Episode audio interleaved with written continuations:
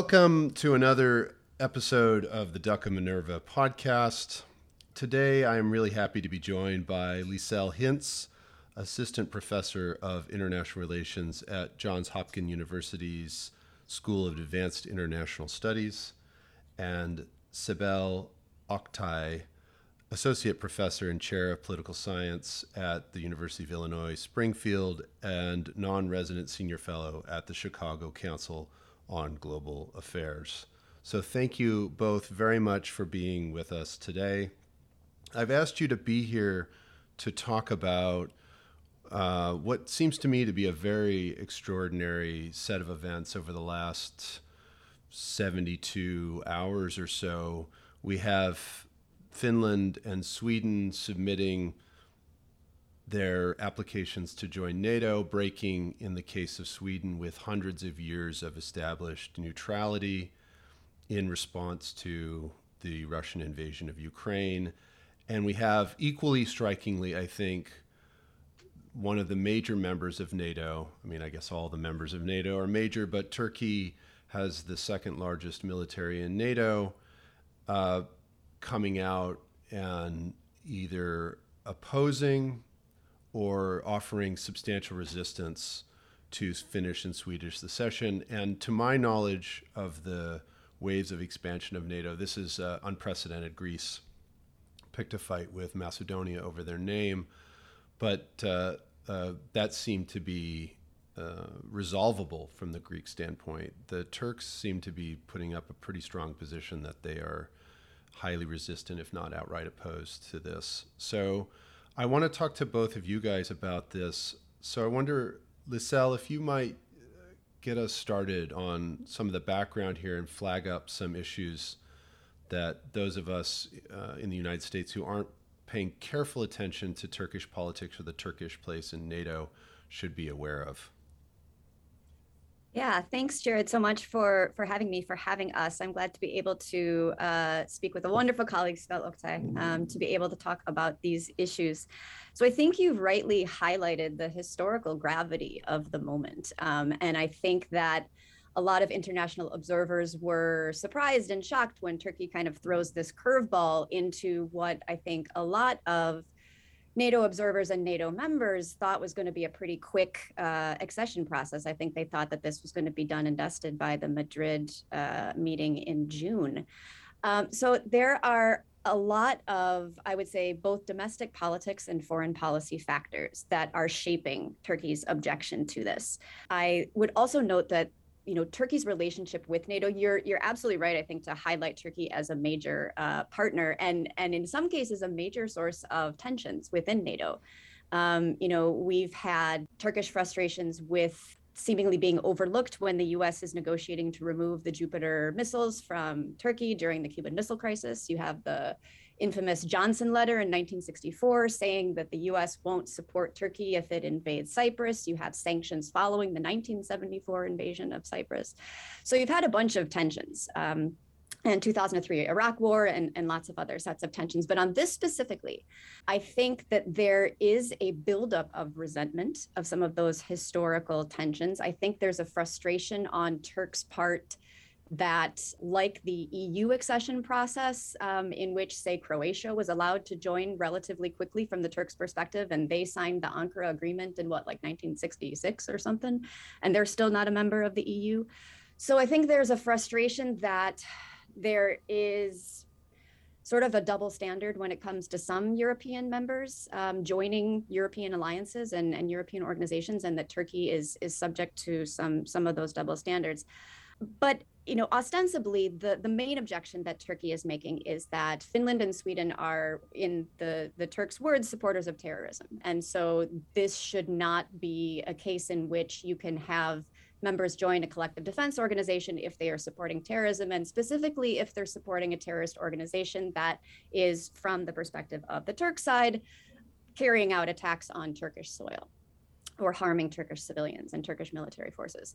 So that's the main objection that Turkey is raising. And we can get into the details of sort of why that's the case and why it's much more the case with Sweden. I think Finland kind of got caught in the, caught in the net of this. Um, but there's, you know, there's over 100,000 Kurds in Sweden. The there have been meetings between uh, Syrian Kurdish groups and and the Swedish foreign minister.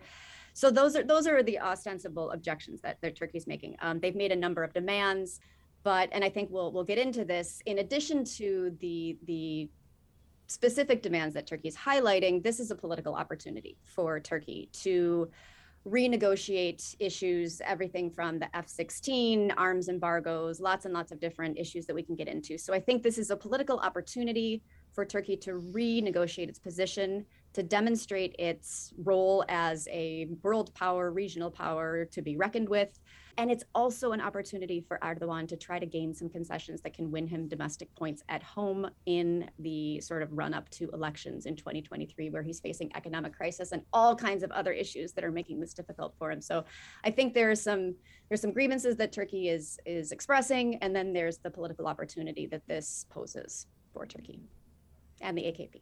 Perhaps one of the, the last episodes that I may add with respect to Turkey's uh, tensions with NATO was back in 2009. The most recent of, of those tensions took place back when um, Anders Fogh Rasmussen, the, the former prime minister of Denmark, uh, was being considered for uh, NATO's new secretary general.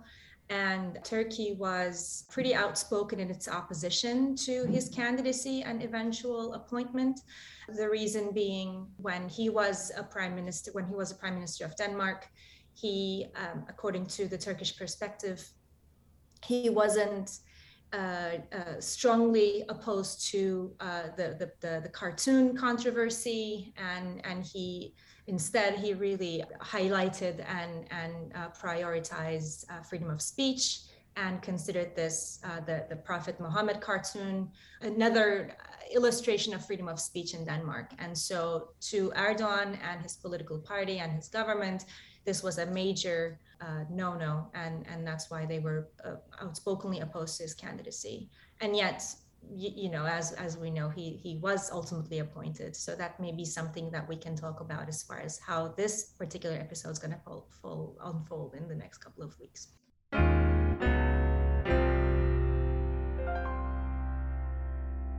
So there are three dynamics going on here. One is a domestic dynamic for Erdogan and the AKP. My understanding is that he's at one of his he, he's at probably his most vulnerable he, uh, that he's been in yeah. years uh, because the economy in Turkey is not doing well. Inflation rates are high. He has, um, from a macro the- macroeconomic standpoint, anyway, he has a very interesting theory of the relationship between uh, central bank interest rates and inflation. That is, he thinks it goes the opposite way that most people do. That is, uh, lower interest rates reduce inflation, higher interest rates uh, increase inflation, and as a result, he's put pressure on his on central the central bank in Turkey to keep interest rates low, and interest or inflation has kind of run away, and that's had a whole series of impacts. So there's a domestic component here, and I, I mean, maybe these will be the three buckets that we can use to structure our conversation. The domestic element, um, the the inter alliance element that you're pointing to, with your comments, uh, Sibel, about Anders Fogh Rasmussen uh, being appointed to Secretary General of NATO, and and uh, Lisel, the history of Turkey feeling slighted, overlooked within the alliance. And then there's the international, which is related to the intra alliance, but but distinct in the sense that Turkey is trying to establish itself as a regional power uh, state that um, uh, other states need to pay attention to, not just within NATO, but in the kind of grand, larger European context. All right, so let's start with the domestic component I mean, what does what does opposing Finnish and Swedish, and I guess maybe Lisel, you you you comment that, or you're you're noting that Finland is sort of being um, painted by association. That the Turks are really concerned with Sweden. So let's focus on, I guess, the Turkish concern with, or what is the I mean, I imagine the internal dynamics, domestic dynamics, result, revolve around this the what's going on in Sweden in terms of the Kurdish population there. But what is what does Erdogan get domestically from this grandstanding uh, with respect to Swedish accession to NATO? So I think there are political points that he can score by grandstanding, and then there are the political points that he can score if he can get concessions like lifting the arms embargo um, and get the F-16s from the U.S. Um, that both from uh, an air defense standpoint, Turkey very much needs, but also for its domestic defense industry. Um, the development of which, um, having this indigenous uh, defense industry, has been a priority of Turkey since 1985, but something that the AKP has really pushed for. Um, and to the point that the domestic defense industry um, and sort of the nationalism that can rally around that is a really important constituency when we're thinking about the run up to elections in 2023. So, in terms of just the grandstanding itself, Erdogan has a history of being a very powerful orator and of being able to position Turkey in these public fora as a power to be reckoned with, as standing standing up in you know a counter hegemonic way, pushing back against what it sees as the this U.S. Western Europe dominated order that it wants to overturn. And you saw this and with you know association with Israel, you saw this at the Davos 2009 World Economic Forum when Erdogan yells at Shimon Peres and, and yells at him for killing Palestinians and stands up and storms off the stage and says Turkey is done with with Davos, we'll never be back. Um, and he scores lots and lots of points, not only uh, within Turkey, but sort of in the Arab street more broadly in supporting Palestinians and, and in a lot of uh, supporters' eyes, finally standing up to what they saw as you know, Israel's targeting of Palestinians. Um, that's just one example. He uses Turkey's position as host of Syrians, called Syrian refugees, but technically they're they're under a, a temporary protection status. And obviously, Turkey hosts more Syrians than any other country. Um, and has gotten money for the EU from the EU for doing so. But he will sort of point over and over to how despicably Syrians were treated by others and how well Turkey has treated Syrians. So there's a lot of sort of moral positioning in terms of, of Turkey's role in the world. And there's also a positioning of Turkey as, again, this country to be reckoned with. And so when Russia invades Ukraine and Turkey says, well, we need to maintain relationships with both Russia and Ukraine. This is pragmatic because they have very close ties with both the domestic defense production with Ukraine, energy, trade, tourism, airspace access in Syria, Syria, all kinds of stuff with Russia, stuff we don't know uh, with Russia. Um, but it's also able to position Turkey as this, you know, regional mediator. Um, and the great thing about being a mediator is you can't take sides. So that's a, that's a great role for for Turkey to be playing there. So so there's again these points that can be scored when Erdogan can prove to his domestic public that Turkey has been overlooked, needs to be reckoned with, is this powerful emerging country you know, he tried to make Turkey one of the top economies by top 10 economies by 2023, the centenary of the republic. That's obviously not happening. But on some of these other issues, he can make the case that he has really brought Turkey to the world's eyes. Um, so that's where a lot of those political points can come from. Then there's the political points on the Kurdish issue, and then there's the negotiations to be had with the F-16s and arms embargo. But I don't know if Sibel, if you want to pick up on on either of those. Yeah, I want to bring some of this back back to the domestic arena because I mean I agree with everything Lisel just said. The reason why he's so desperate to, I think, make these kinds of what we call grandstanding toward NATO allies and, and particularly to, towards Sweden and Finland is because he is very much hard pressed at home on the economic um, dimension, on the social dimension, and on the political dimension. So the social dimension, Lisel already mentioned it about um, Turkey having the highest number of Syrian refugees in the world.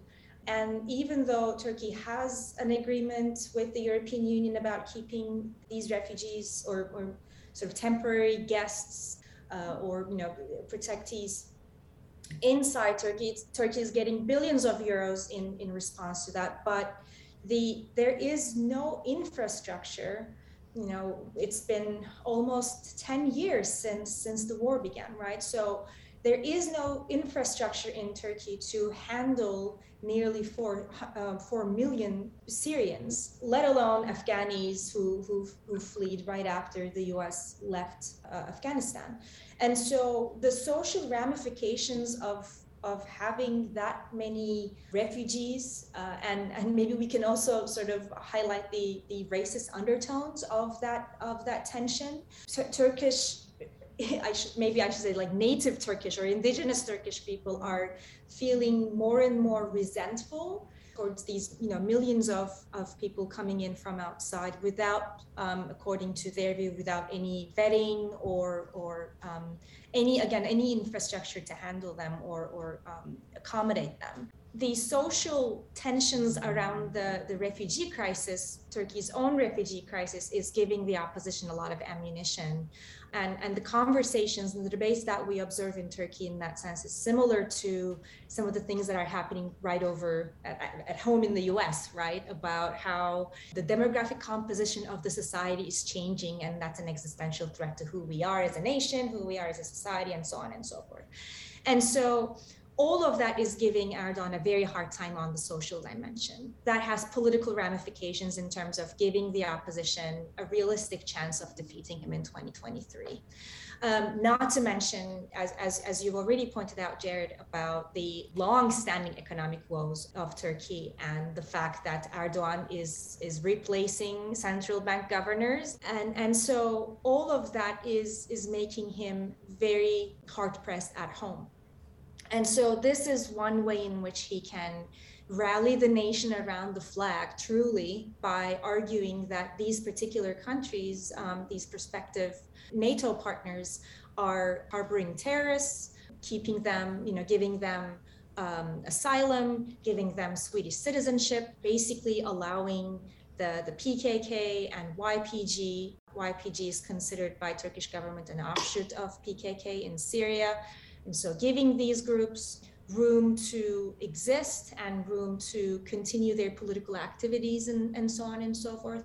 And so whenever he activates that kind of rhetoric, that overthrows all of the, the divisions inside Turkey's political uh, landscape as far as who the who the opposition is, who the government is. Like they they all come together like like they've been partners all along. And so I think Erdogan needs that uh, Erdogan needs to shift the narrative. It, it has to distract the, the, the, society away from all these social and political and economic uh, uh, tensions and, and bring the, the society around this idea that Sweden and Finland are harboring terrorists. And, and we need to, you know, going back to what Lisel said about, you know, we need to put Turkey on the map demonstrate that this is a country that's not going to take that that's not going to just go along with what the what the other members say and we're going to use our uh, veto power and um, and establish our strategic autonomy in that sense. Uh, it seems to me that this there's a contrast here between Syria eh, the response the NATO European American response to the crisis in Syria and the response to Ukraine and they're obviously very different conflicts but the response to Ukraine has been allowing Ukrainians to come into Europe, you know, and stay and work, uh, which in in kind of an unprecedented move for the EU in in the millions. This the sort of welcoming accession of Finland and Sweden. So this idea of rallying around European members who have security concerns, even though they're not directly affected by the invasion in any way. Whereas in Syria, it's obviously different conflicts. Syria doesn't have the same kind of linkages with Europe that Ukraine does, but Turkey, as a member of NATO, did take in all these uh, refugees, did end up as a combatant on the ground and in the air in Syria for its own purposes and reasons, but uh, Europe didn't. I mean, you point out, uh, Sibel, that Turkey is receiving financial resources for the Syrian refugees, but it was largely left on its own to sort of figure this out. And in fact, there was a there was an agreement between the EU and Turkey that Turkey would keep these refugees to keep them out of Europe. So whereas Europe welcomes in the Ukrainians and is able to distribute the burden across multiple states within the EU. Turkey was kind of left on its own to deal with these problems and in fact was used as a bulwark to keep the problems out of Europe. Does that have any kind of is that playing into some of these tensions within Turkey? jump on that quickly. I think this builds into the theme that we've been talking about about this sort of uh, need to take Turkey's security interests, security concerns seriously. And I'll, I'll shift from the refugee question and to, to border security. This plays into this, this idea that I think Turkey perceives that the international community didn't take as seriously as it should the Turkish need to secure its border with Syria.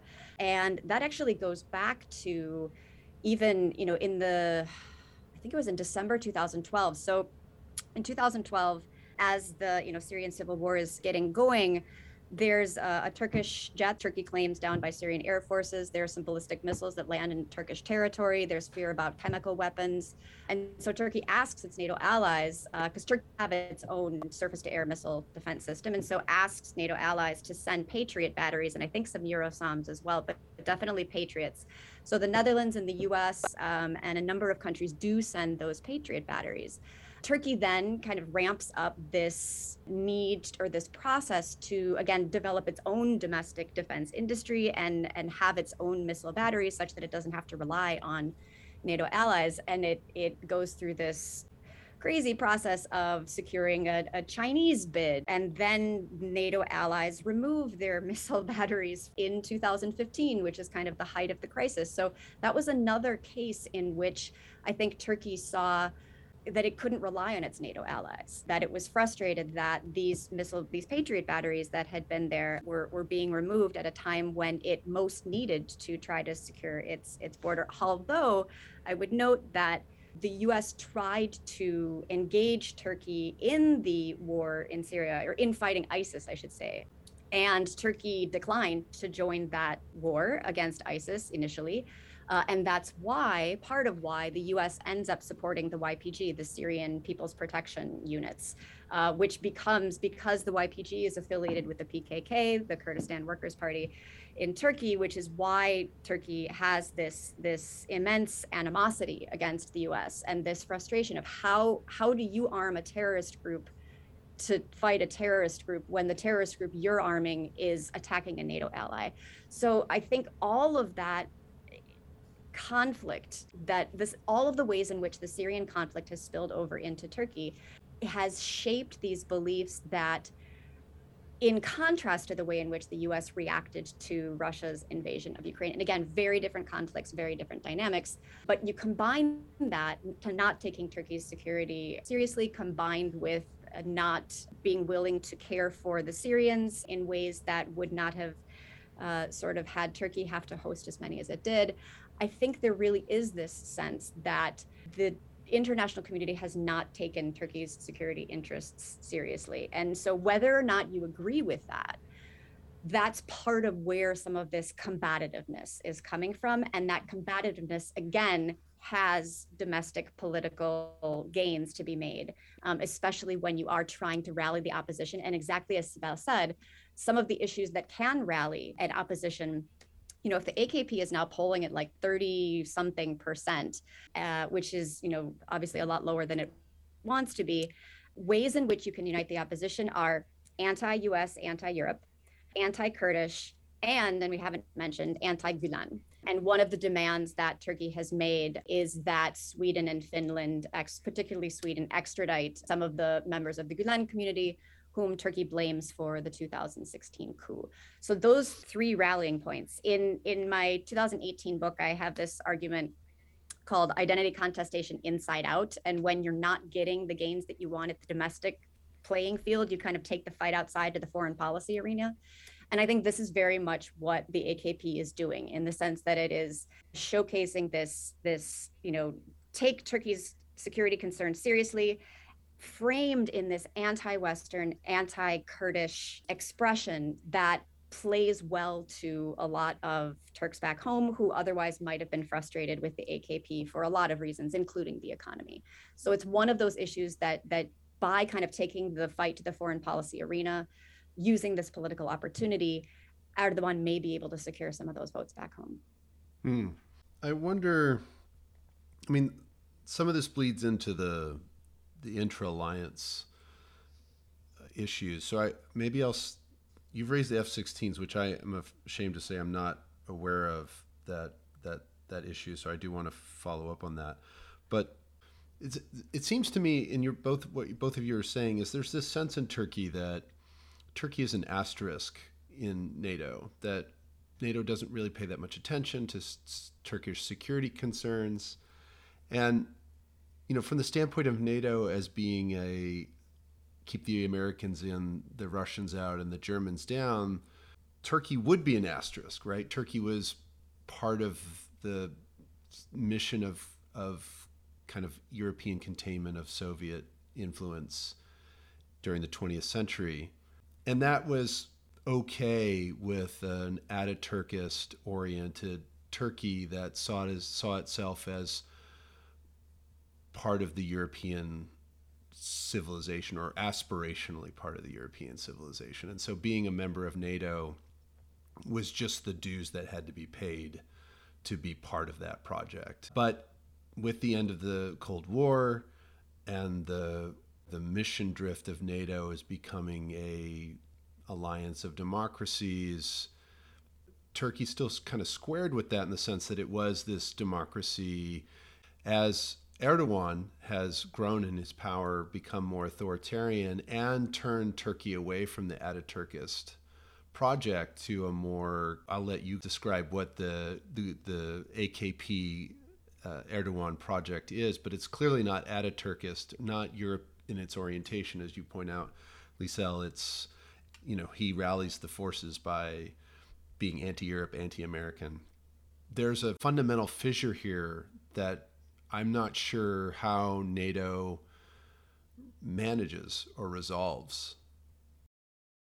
Yeah, maybe I can jump in on that. Uh, so I think the the hunch or the characterization is, is right in that Turkey up until the early 2000s, and I, I should say maybe even including the early 2000s, continued to be very pro-European, pro-Western. It wanted to entrench itself in European institutions, Western institutions, it's always considered, and I, I, I, do think that you know deep down Turkey and the Turkish state and Turkish government continue to consider NATO as a cornerstone of Turkey's security. Although you know the ways in which it's um, uh, it's weakening it sort of rhetorically is something that we should obviously be aware of, and and we should probably argue that that kind of chipping away verbally will have material consequences. But you know, having said all that, I think Turkey considers NATO to be its its cornerstone,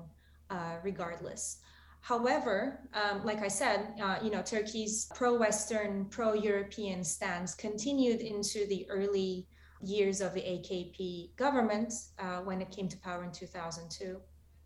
However, that kind of fallout began to sort of unfold around i don't know maybe 2004 5 6 uh, onwards.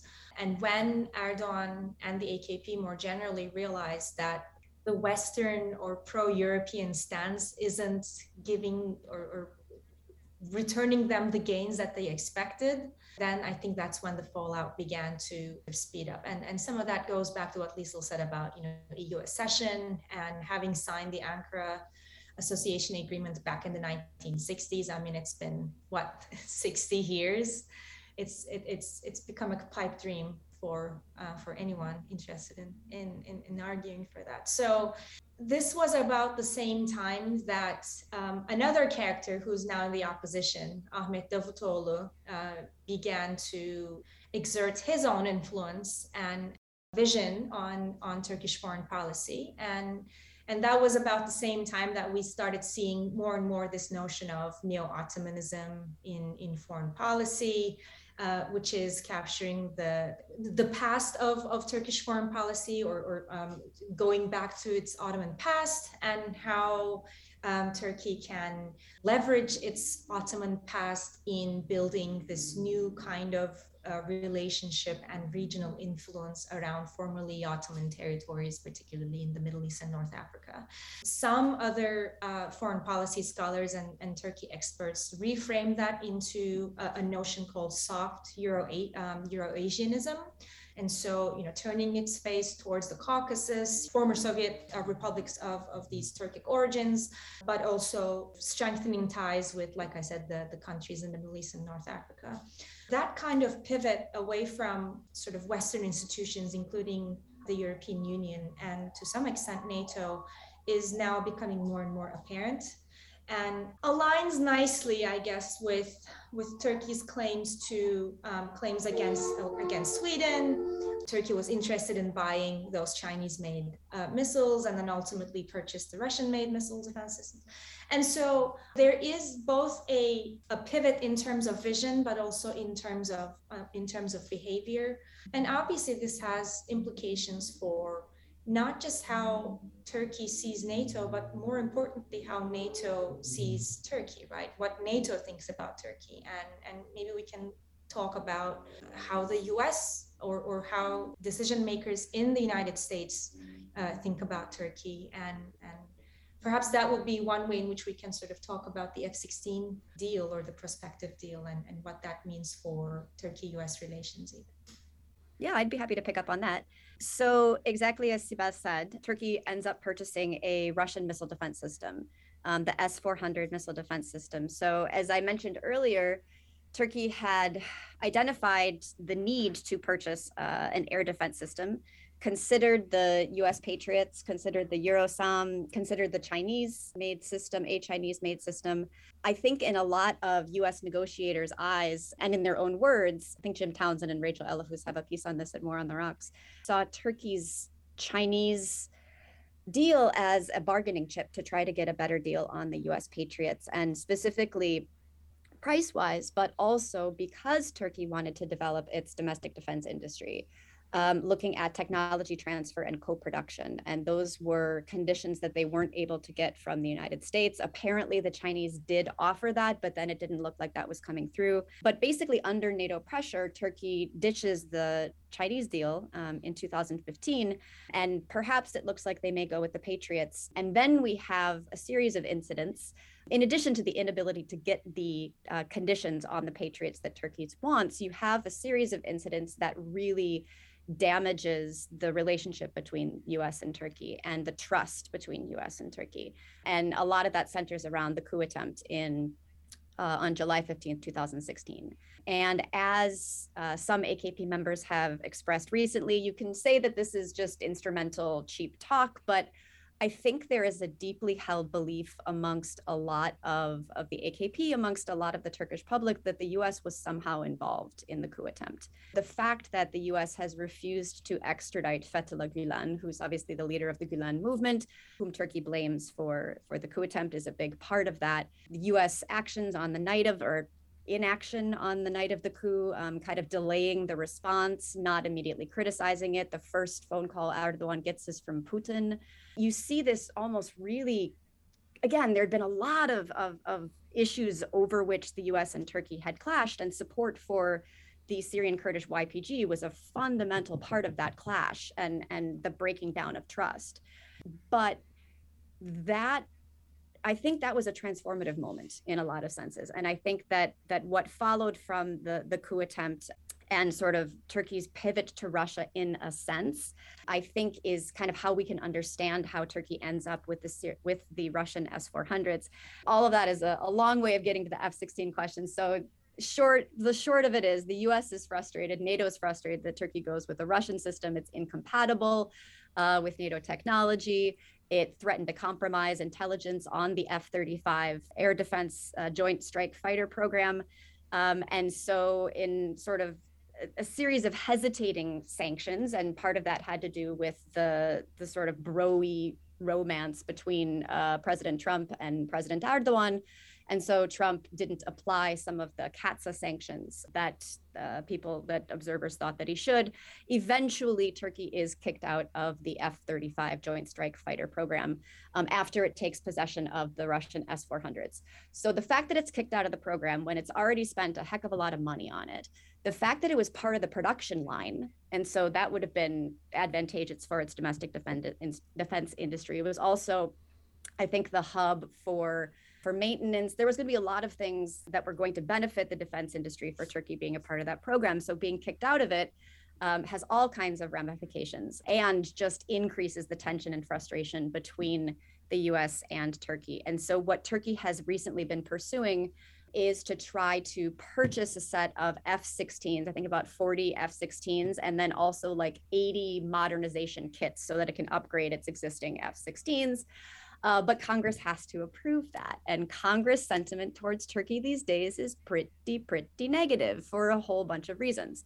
And so Turkey has been spending all kinds of money lobbying the US government, has tried to find all kinds of ways in which it can convince Congress to approve the F 16s because it can't back down from the S 400s, which uh, I can talk about that in a separate, uh, I got a whole paper on that, why it can't do that, and the domestic identity constraints as to why it can't do that with the fabulous David Banks at King's College. But the the push to try to get the F-16s um, is running up against a lot of hurdles, um, and again, part of that is sort of the bad blood in Congress that has resulted from a lot of these uh, tensions, including the beating up of peaceful protesters on U.S. soil when Erdogan's uh, security team took a, a, a violent approach to uh, peaceful protesters at the Turkish ambassador's residence in what has become known as the Battle of Sheridan Circle. So, lots of reasons for why um, Congress doesn't want to approve the F 16s. But Turkey is seeing this as an opportunity to lobby the US and say, and there has been some movement, there have been some indications that maybe this is something that Congress can move on and again, you know, this this Sweden, Finland, NATO accession is a political opportunity structure that opened as crass as it is, Russia's invasion of Ukraine is another political opportunity structure that opened for Turkey. While it was put in the difficult position of trying not to ruin either the Ukrainian or the Russian bilateral relationship it again was able to kind of take that mediator or position itself as a mediator i can't take sides and i'm a power to be reckoned with. So perhaps you should listen to some of my interests. So again there's that sense that these political opportunity structures are are being taken advantage of to try to uh, get some of those concessions turkey's looking for.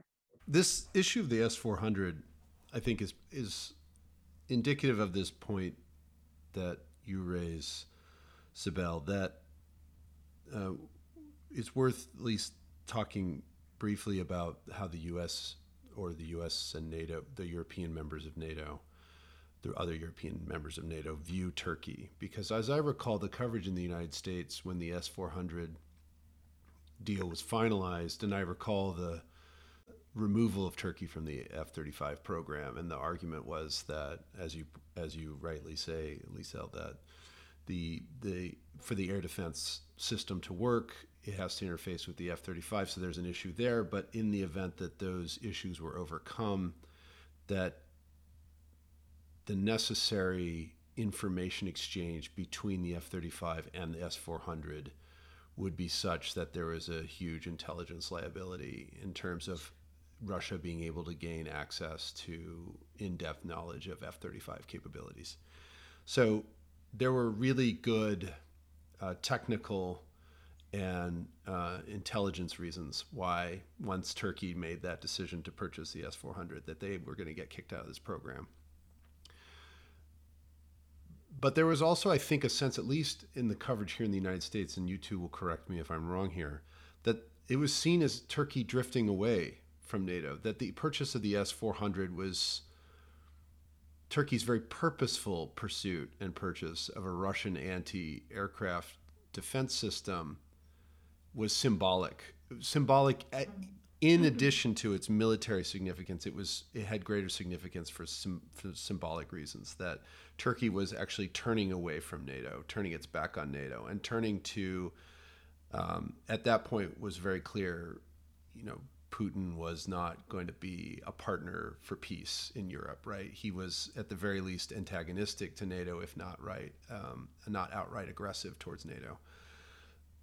So that turn was seen, I think, in at least in the United States or the U.S. media, as a betrayal of Tur- of NATO by Turkey. And so, am I right about that from your reading? And and you know, what on the Turkey side drives its pursuit of this? Because this is, I mean, there are all these te- these grievances and tensions, but uh, Turkey seems to have gone out of its way to with the S four hundred to kind of poke NATO and the United States in particular in the eye and say, well, we don't need you guys after all, that sort of thing. So Lisel has a whole project on that. So I'm going to turn to her, but let me offer my two cents on it. So I think your interpretation of it is, is absolutely right. Um, and ultimately, it led to the uh, uh, imposition of the CAATSA sanctions. So, um, so it wasn't just about um, how you know the, the person on the street thought about this, but it, it also became U.S. policy to to sanction Turkey for its purchase. I think two things were happening at the time, which has been characterizing Turkish foreign policy for probably a decade, if not longer, which is this idea that that Turkey has a legitimate right and has the ability also uh, to um, established its own strategic autonomy, which in its mind, it means we can be a NATO member, but we can or we should be allowed to do what we want, even though we are, even though we still have the willingness to stay in NATO. So, so you know, Turkey wants to have its cake and eat it too, and and not even gain any calories from from from said cake, right? And so, so um, so like it's trying to have it also in, in in like both ways always. And and so i think i think that's the kind of uh, uh, foreign policy that erdogan pursues and continue and, and continue will continue to want to pursue. So the, the the s400s and and you know this outright defiance of nato alliance by um, by purchasing that and and thereby you know, raising all these issues about about intelligence, about interoperability, uh, and and so on and so forth. All of that is. Uh, I think Turkey was well aware of all of these implications, but then the idea of achieving and demonstrating this kind of autonomy in its foreign policy, both for domestic consumption and for international sort of assertion of its presence as a sort of a regional power or know power to be reckoned with. I think that had priority in in in Turkey's so Turkish government's um, decision making calculus. Uh, but for the rest of that debate about S400s being a, a symbolic demonstration of Turkey's assertions, I'll, I'll turn to Lisel. I appreciate that. Yeah, so this is the the project that I mentioned briefly with David Banks at King's College London. This is a project that is basically trying to explain explain why Turkey can't back down from the S 400s despite the sanctions, despite the fact that it basically can't use them, or I should say that it's not filling its, its air defense gap. This is basically a super costly paperweight, um, as one of my, as Howard Eissenstat, one of my uh, uh, interviewees uh, mentioned it. One thing that I would note before getting to the symbolic politics element is exactly as you were noting, Jared, kind of the the disbelief in Washington um, and the the sense that this was a, a, significant shift that was happening. I think this process was characterized by sort of a misunderstanding on both sides of the negotiating table. I don't think the US took Turkey's claim that they were going to purchase the S 400s very seriously. And I don't think Turkey really thought that the US would follow through with the sanctions that it did. And to be fair to Turkey's perspective, there was a lot of mixed messaging that was happening. Uh, you know, they were getting some messages about we're absolutely going to apply sanctions from you know from congressional delegations and some of these other diplomatic missions that were sent to turkey and then you know president trump would say no you know you're my friend and that's not going to happen so that was kind of undermining the us's attempt to try to to signal to turkey that this is a cost they're actually going to apply. Um, but I think that, you know, Turkey's whether or not it was actually doing this, the perception in DC that Turkey was using the Chinese system back in 2013 to 2015 as a bargaining chip caused the US delegation to think that Turkey was doing the same thing. And exactly as you say, Jared, the sense that it was so unthinkable and and such a huge drift if turkey were to go ahead with the s-400s it just it was out of the realm of possibility. And having observed some of those negotiations in dc this was my my takeaway that that the us didn't think that was was a possibility and thought this was a bluff. And so it was it was really a you know a, a case of deterrence that that didn't go very well in terms of trying to deter turkey from the the s-400 purchase. And it was oh well you know they they've signed the deal but they haven't made the payment. Okay well they're not going to make the payment. And then they make the payment. Oh but they haven't taken possession. Okay well the, okay well now they've taken possession right? It was this series of i can't believe this is actually happening. And mm-hmm. now we're really trying credibly to signal that this is going to result in very very costly sanctions and yet they they go ahead with it. so the question is then why does turkey not back down from it despite these costly sanctions? And this is the project on on symbolic politics that that i've been really excited to work on with David Banks. And this is really getting at this sense that Turkey does, that the AKP did kind of symbolically deploy the S 400 as this representation of Turkey's independence and sovereignty and counter hegemonic pushback against the US in particular. More broadly, the European and US attempts to try to dictate what Turkey should do when it comes to its own security interests. But there was this this frustration with the US specifically that goes back to the resentment around the coup attempt and the refusal to extradite Fethullah Gulen that I mentioned earlier. And so the, the rhetoric surrounding the S 400 was that this is a symbol of independence, this is a symbol of sovereignty. No one can tell Turkey what to do and and that it wasn't you know a russian drift per se. It was just turkey's choice and that the s-400 from their perspective made the most sense because they couldn't get the deal on the patriots that they wanted to. And so how dare the us try to sanction us for for pursuing our security in our own ways? So this narrative became so imbricated with uh, identity issues that had to do with independence and sovereignty that you know play to a variety of Turkish nationalists that nationalist constituencies that the AKP wants to you know keep supportive of it or draw that support in the run up to elections that it's now very difficult to back down. Once you have kind of you've you've deployed that symbol and then those constituencies start picking up on it. And there's this symbolic amplification of this narrative of independence and sovereignty and no the US will never back down. It will never bend its neck. It will never you know it will never bow to the US essentially such that if the Turkish government now backed away from the S 400s, it has become prohibit, prohibitively costly for it to do so, in a sense. That's the kind of symbolic amplification argument that my co author and I make. But I, I do think that your, your point is a good one in terms of this representing to international communities, you know, maybe Turkey doesn't want it to be seen as a drift towards Russia, but it certainly seems to be be that case. I would say from the Turkish perspective, it's much more about trying to keep its options as open as possible and really have that independence. And, and the identity part of that is very much this counter hegemonic pushback against the U.S. trying to dictate what Turkey should do. Hmm.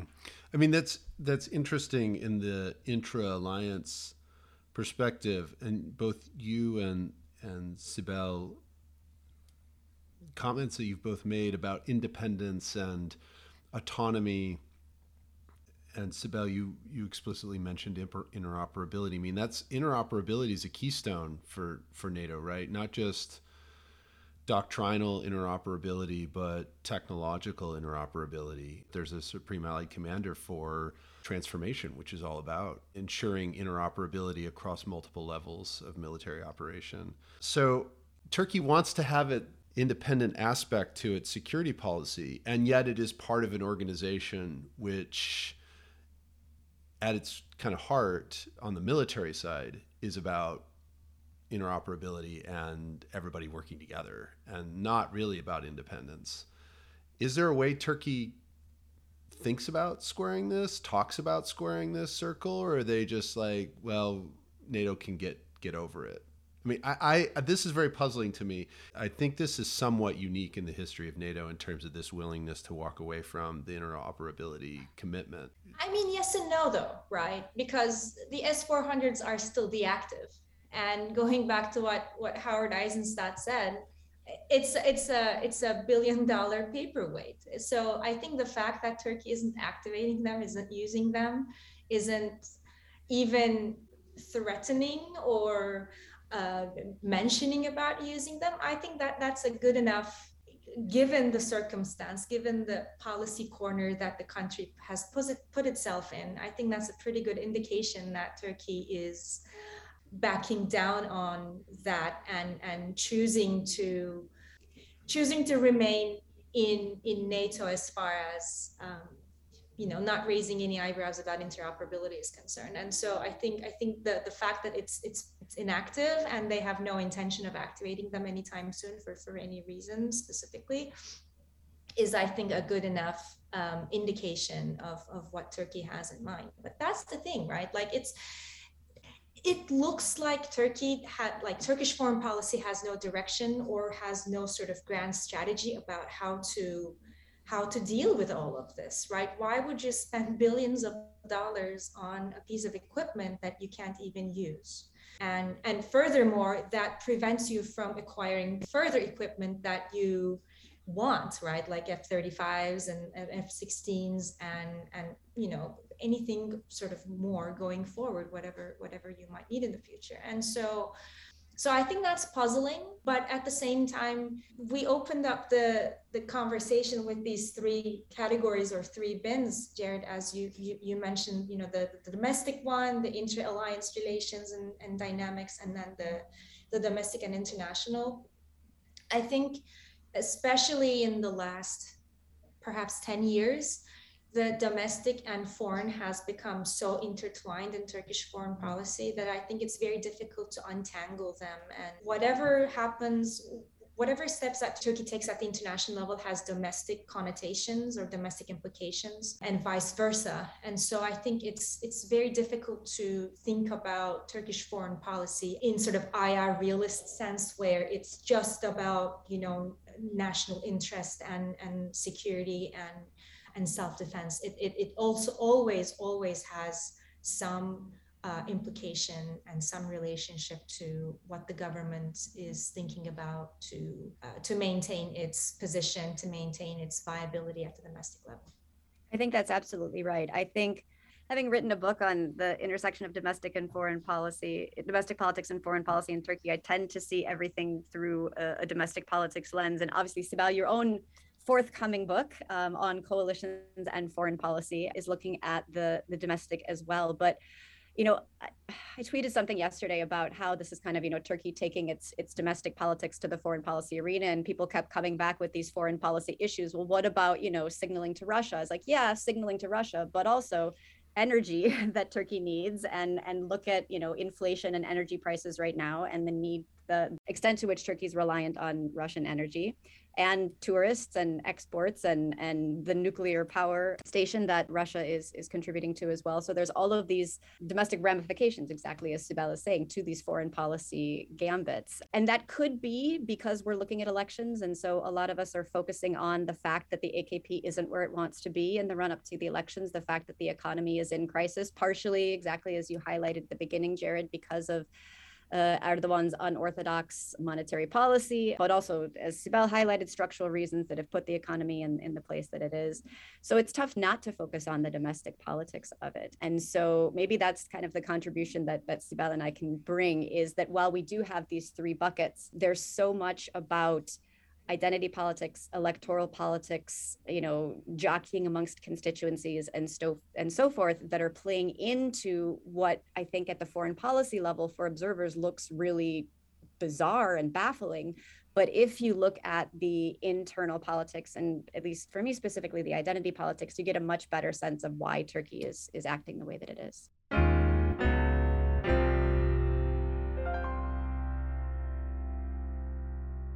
Sweden and Finland, I guess, ancillarily, how do they address Turkey's complaints, Erdogan's complaints? Um, Erdogan is positioning this, at least so far as I've seen, as not a negotiating tactic, but he's just not going to support. And so I presume the signals coming from, you know, NATO headquarters as well as Americans and various European leaders is that actually, you know, this is actually a negotiating position and that the Turks can be moved.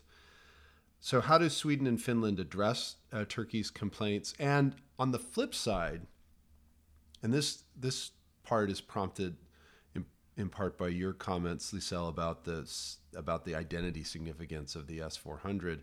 Assuming that Erdogan's position on this has is imbued with identity significance in, in Turkish domestic politics. How does Erdogan accept, or what, how does Erdogan shift his position to get himself out of that apparent rhetorical entrapment? And then the second question is what is Turkey's long term position in NATO? Uh, Sibel, you said that Turkey does see NATO as a cornerstone for its security and you point to the fact that they haven't activated the S400, it's under a dust blanket somewhere, not doing much. But it seems to me that there is this, uh, there is a very, if not fundamental, very significant division between the United States and most of Europe on one hand, most of the European members of NATO on one hand, and then Turkey and this desire for independence and autonomy and the anti American, anti European discourses that you both have mentioned that Erdogan uses to to rally domestic political support, that seems kind of untenable in the long term. Like something's got to give, and I'm just curious what you guys think is going to give in that dynamic.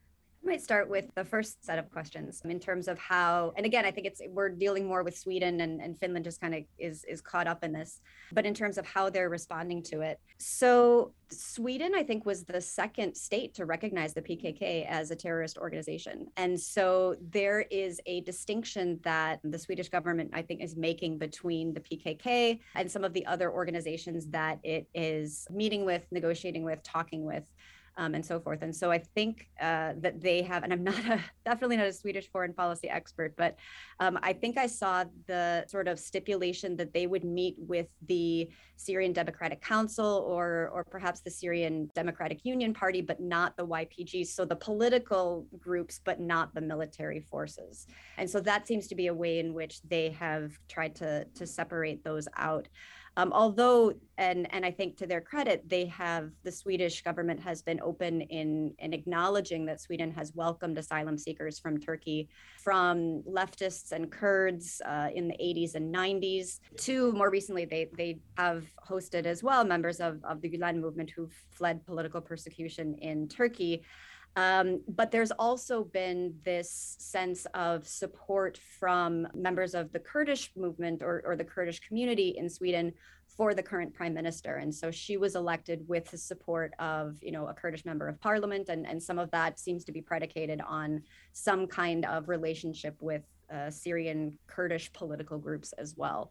So there's a there's a sort of explicit link between uh, the Swedish government and discussions with Syrian political groups. But again, they're they're being very careful to separate that out from um, from the PKK. And I think it's worth noting that you know the rhetoric that the Turkish government is using is is part of this dynamic that I call rhetorical vilification, which is a way of using a really broad brush to paint anyone who is associated with the Kurdish political movement as a terrorist. It's a rhetorical device that allows for the delegitimization and ultimately criminalization of oppositional Kurds. And that's something that Erdogan does at home. He does it in Syria and he's doing it in in Sweden right now. Um, and so I think that's something that really needs to be made made very clear. In terms of how does Erdogan sell any potential, or how does he, you know, if he gets nothing, say, you know, say he gets nothing, um, or say he has to remove his veto. Uh, and doesn't get a lot of the concessions that he wants. I think that there are ways that he can spin this, and and the way in which he can do that has to do with the political economy of the media in Turkey, which is that the media stations are owned by holding companies that have gigantic holding companies that have construction interests and banking interests and, and mining interests and all kinds of interests for which it is in their interest to not show any coverage that is anti AKP. So while there are formal tools of censorship and they can use insulting the president as a way to criminalize oppositional speech, so there are formal tools there's also this informal political economy structure that means that like 90% of the media stations in Turkey are showing pro government or at least not anti government messaging. So he has that ability to sell and twist and spin anything that he can get from the international stage to the audience back home. What that is going to be, I don't know. Exactly as you said, Jared, Secretary Blinken, Ned Price, others have continuously said we're optimistic about consensus. So, does that mean that this is kind of rhetorical speech at the diplomatic level to win points back home, and the real audience is, is the domestic audience? And behind the scenes, the delegations are using different language. That's that's entirely plausible, and and IR would give us lots of tools to analyze that with. But in terms of what he walks away from this with, we just don't know. I just I just think that he will have the ability to spin it positively because of the way that the media is configured. I think he's gonna he's to get out of this with some concessions. I don't know what types of concessions or how extensive they will be, but I don't think he's to come back from this empty handed. And whatever concession he is able to reap, he's to amplify that at home to its its maximum possible extent. I acknowledge that Erdogan takes a much more hardline stance. Jared, as you as you said, like he goes no, and and the Swedish and and uh, Finnish delegations were planning to take a trip to Ankara to speak with him personally and to speak with his um, uh, deputies and and he basically said well they shouldn't even bother making the the trip because my answer is a no. If there are two things that we know about erdogan is one he he loves playing brinkmanship and two he loves playing good cop bad cop. And and in this particular episode he is the bad cop. He's oftentimes the bad cop. But then his spokesperson ibrahim kalin is the good cop right? So so if you like if you open different tabs from Reuters, one next to another, Erdogan says, no, we are firmly opposed. Ibrahim Kalin says, we are not closing the door. Uh, we are open to discussing the conditions under which we would, you know, lift the, the veto. And so, so I think Turkey is trying to play both of those sides. And obviously, you know, what Kalin says, and going back to the media landscape in Turkey, you know, Erdogan's message will be much more amplified at home precisely because you know, he's the president and and he he has a spotlight and you know he's catering this to the domestic audience. And then and then the real diplomacy i think the more even-handed or you know we're trying to find all these different possibilities for negotiation and and identifying the kinds of concessions that we can take. That's that's being run by uh, by Kalin and and other uh, other diplomats and, and deputies. So uh, so I think Turkey is trying to do both things at once.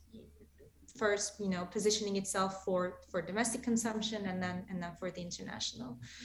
So about that second question about whether Turkey's position is tenable in NATO, considering all of these these dynamics. One thing I said was about how much of this is just talk. Much of this is just sort of rhetoric. And in that sense, it doesn't have a lot of direct repercussion, but over time, when it accumulates, uh, and and when it's coupled with these more tangible behaviors such as you know the purchasing of the the S400s, then it starts to sort of carve uh, the the relationship from from underneath. And so I think that is absolutely right that all of these steps have been weakening Turkey's position in NATO, Turkey's perception among, among NATO partners, and particularly the United States, and of course, Congress, which holds the purse strings when it comes to these defense deals.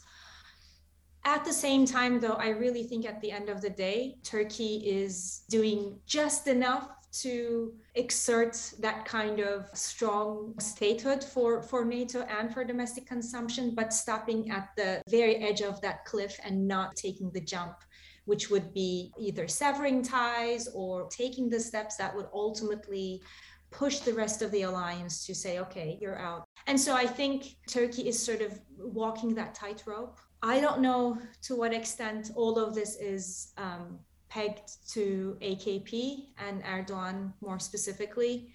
Leaders have an expiration date, right? Whether it's it's a natural expiration date or or through elections, but he's not going to be around forever. And so I do believe that even though the anti-Americanism and anti-Westernism has taken has become a lot more entrenched in Turkey than than it used to be in the past, I don't think this is a permanent state of affairs. I think the, the next Turkish government or the one after it or what have you can turn things around and take really concrete steps to to mend the relations into toward the positive direction. But even if not, I don't think Erdogan has in mind. Uh, I, I don't think a complete withdrawal from NATO is is what Erdogan has in mind. Uh, so um, so much of this is pretty much hard talk and, and to get whatever concessions that he can take. Thank you both. I found this really helpful in thinking about the events that are going on right now and Turkey's contentious role. So I really appreciate you taking the time to help me understand, hopefully help members of our audience understand. Thanks for Thank having you us. for having us.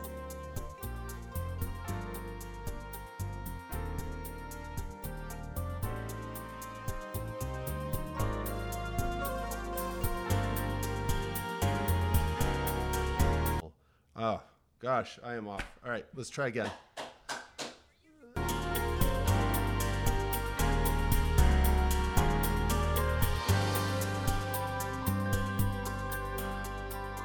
The Duck of Minerva.